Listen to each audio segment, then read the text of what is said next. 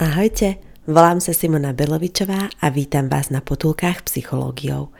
V nich sa snažím predstaviť vám psychológiu tak, aby pre vás bola užitočná. Vítajte na 63. potulke s názvom Vianočný špeciál Altruizmus. V mojich podcastoch sa pýtam a som rada, ak pri ich počúvaní skúsite odpovedať. Verím, že spolu dospejeme k poznaniu a vy aj ja strávime príjemné chvíle.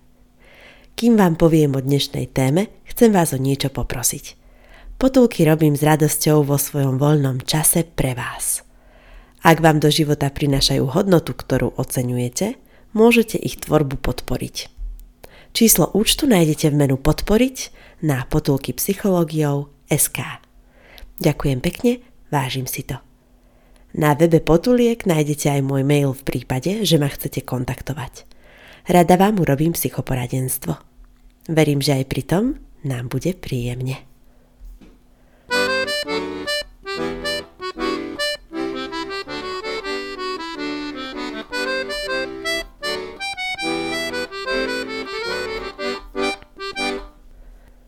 Dostala som skvelý tip napísať potulku o nezištnosti ako vianočný špeciál.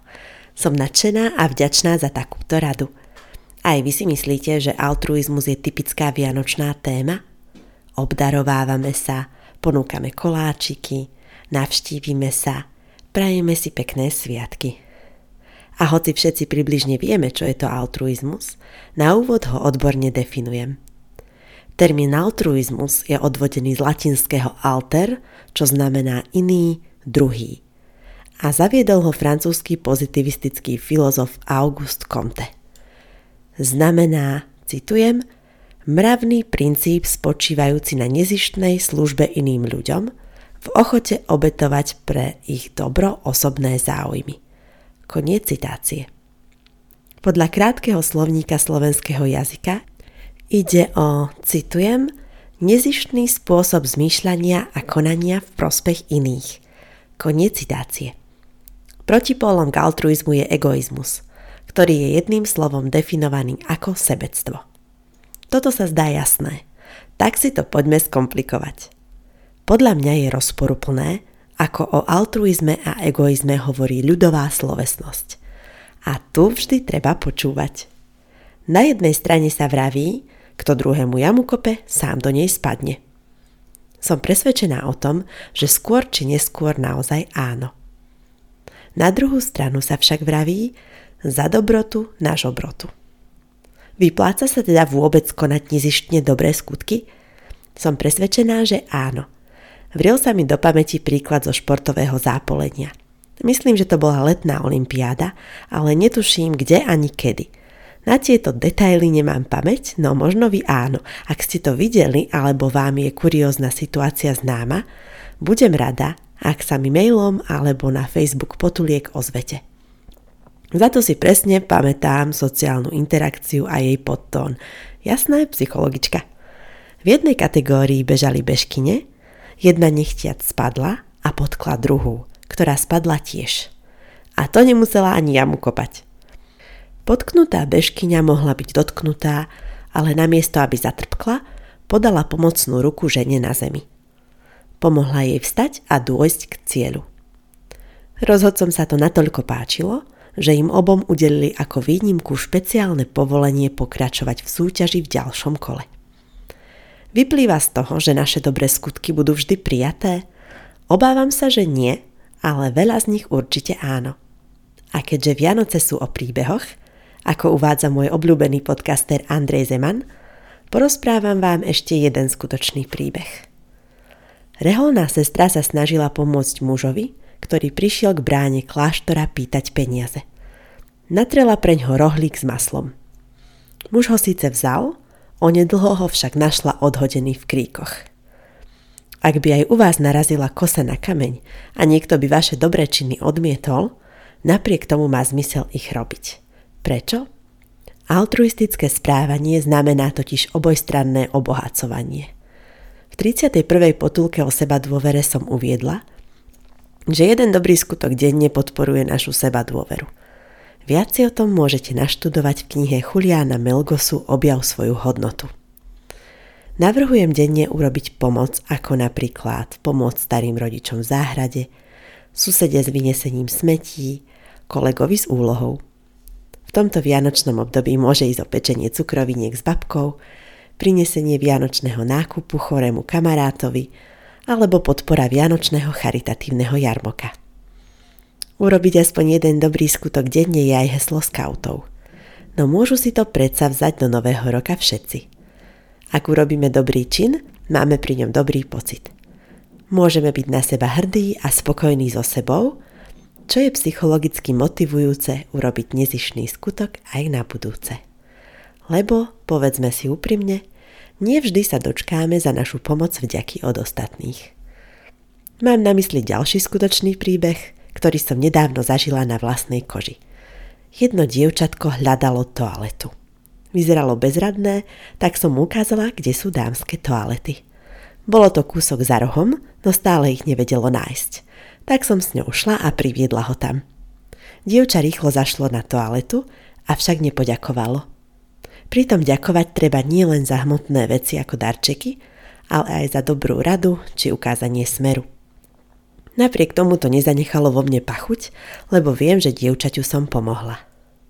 Podľa jej výrazu bola potreba zrejme dosť súrna. Ak vieme, že vykonávame správnu vec, naša motivácia vychádza z nášho vnútra. Nazýva sa vnútorná motivácia a nezáleží na externej odmene. Aj keď aspoň počuť ďakujem, poteší. Ak by sme to však vyžadovali, bola by to vonkajšia motivácia založená na uznaní. Ak vieme podľa našich vnútorných hodnôt, kedy je správne pomôcť, Vnútorný pocit dobre vykonanej pomoci nás hreje pri srdci. Navzdory možnému nevďaku. Niekedy nám adresát našej pomoci poďakovať ani nemôže, napríklad pri darovaní krvi. Opäť si spomínam na jeden skutočný príklad. Táto vianočná potulka je mm, o skutočných príbehoch, čo som ani neplánovala. K Vianociam sa to však hodí, nemyslíte? Raz som čítala o jednej pani, ktorá vravela, že je sebecká, lebo daruje krv pre svoj dobrý pocit. Namietam, že psychologicky to vôbec sebecké nie je, ak máte z niečoho pocit užitočnosti. Samozrejme, ak to zároveň pomôže aj druhým. Pritom služba druhým nemusí byť len priama, ale aj sprostredkovaná. Napríklad, ak ide mama na materskej s kamarátkami na vianočné trhy, kde si oddychne, Ide o zdravú sebaúctu, nie o sebectvo. A propo, darovať krv môže byť tiež darček, ktorým niekoho obohatíte. Chodí vám darovať krv okrem iného preto, že keby môj blízky potrebuje krv, tiež by som chcela, aby ju dostal. Oplatí sa robiť nezišné skutky v zmysle zlatého pravidla vzťahov, rob druhému, čo chceš, aby robil on tebe. Darovanie krvi nie je pre každého – Nedávno som sa dozvedela, že onkologickí pacienti sú vylúčení. Aj váhovú minimálnu hranicu 50 kg treba splniť. Fakty sú také, že existuje veľa zdravotných benefitov pre darcu krvi. Po A zvyšuje odolnosť organizmu. Po B prispieva k regenerácii organizmu. Po C znižuje riziko srdcovo chorôb. Po D znižuje riziko rakoviny. A po E má stimulujúci účinok. Vidíte, ako sa ukazuje, že správanie urobené nezištne pre druhých má zmysel aj pre nás? Každé altruistické správanie má prospech pre jeho vykonávateľa. Hoci ide o nezištnosť, má to vlastne pre nás zisk. Nie však zmysle niečoho umelého, ale prirodzeného dôsledku altruistického činu. Je vedecky dokázané, že zvyšuje seba dôveru aj EQ. Máte dojem, že by bolo sebecké chcieť si účelovo vykonávaním dobrých skutkov rozvíjať svoju seba dôveru? Myslím, že máte pravdu. Ak však robíme dobré skutky s cieľom prospieť druhým aj sebe, je to podľa mňa v poriadku. Nositeľ Nobelovej ceny za ekonomiku John Nash vytvoril úchvatnú teóriu hry. Podľa neho je ideálne robiť aktivity, ktoré sú výhodné pre seba aj pre skupinu.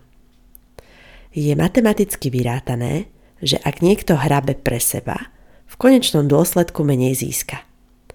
Odporúčam pozrieť si k tomu film Čistá duša v anglickom origináli Beautiful Mind, ktorý podáva ako inak skutočný životný príbeh tohto geniálneho vedca. Ak si chcete nechať prekvapenie, ako John Nash vymyslel teóriu hry Equilibrium, predočte si potulku o kúsok dopredu. Idem totiž spoilerovať. Vo filme ide John Nash s kamarátmi do baru. Príde na to, že ak budú baliť tú istú slečnu, odmietne ich, lebo si z nich nebude vedieť vybrať. Ak však každý pôjde osloviť s ponukou o tanec inú dievčinu, majú vyššiu šancu na úspech. Mládenci tak reflektovali svoje ciele aj ciele skupiny kamarátov. John nešiel za žiadnou slečnou, ale pozoroval situáciu od baru. Zrazu bol inšpirovaný, zdvihol sa a šiel napísať podľa mňa jednu z najgeniálnejších univerzálnych teórií na svete. Fascinuje ma, že ekonomická teória hry Equilibrium sa dá skvele aplikovať do sociálnej psychológie – ak ste film Čistá duša ešte nevideli, odporúčam ho pozrieť si aj v tomto vianočnom období, keďže ukazuje, že máme pamätať na druhých. Múdry človek hľadá spoločné dobro. Vyvodzujem, že máme brať do úvahy svoje ciele aj ciele druhých. Čo však, keď niekto druhých položí na piedestál pred seba? Problémom môže byť prehnaný altruizmus – Samozrejme neodporúčam egoizmus, ale ani naivný altruizmus. Ako sa vraví, všetkého veľa škodí. Aj pomoci druhým. Ako by inak mohli prežívať pocit hrdosti za svoje úspechy, ak by sme všetko za nich urobili my? Odporúčam dať pozor, aby sme druhým našou pomocou neurobili viac škody ako úžitku. Napadá mi pritom pomenovanie medvedia služba. Prízvukujem, aby sme robili všetko s mierou, dedukujem, že to platí aj na pomoc. Napríklad nie je dobré upratovať hračky po deťoch, ale učiť ich, aby si upratali sami. Pomôcť im samozrejme môžete, ale neodporúčam urobiť to za nich. Máte v rodine pacienta? Je správne uvariť mu čaj alebo kúpiť lieky, ale pokiaľ môže, nech sa posadí a skúsi si ich aplikovať sám. Veľmi sa mi páči heslo, ak môžeme, pomôžme. Pomáhajme však tak, ako by sme sami chceli, aby bola nám poskytnutá pomoc. Nie menej ani viac. Všimli ste si, že v tejto vianočnej potulke som zámerne použila slovo baliť? Bolo to v kontexte, že sa chlapec snaží o priazeň dievčaťa. Páčila sa vám táto špeciálna potulka, ktorú som vám zabalila ako darček? Bola aj o skutočných príbehoch, ktoré dúfam, že vás inšpirujú. Prajem vám, aby ste si pod vašim stromčekom rozbalili niečo, čo vás poteší. A aby ste zažili tieto Vianoce pekný príbeh. Nezabudnime nielen na Vianoce, byť v správnej miere altruistický a myslieť na druhých. Či už darčekom, návštevou alebo pomocou. Z toho, že som bola babičke pomáhať piec vianočné oplátky, ma doteraz hreje pri srdci. Aj vám ešte ostalo chvíľku času porozmýšľať, či do Vianoc alebo cez Vianočné sviatky môžete niekomu pomôcť. Verím, že ste už veľa ľuďom pomohli a že tiež si vychutnávate, keď niekto pomôže vám.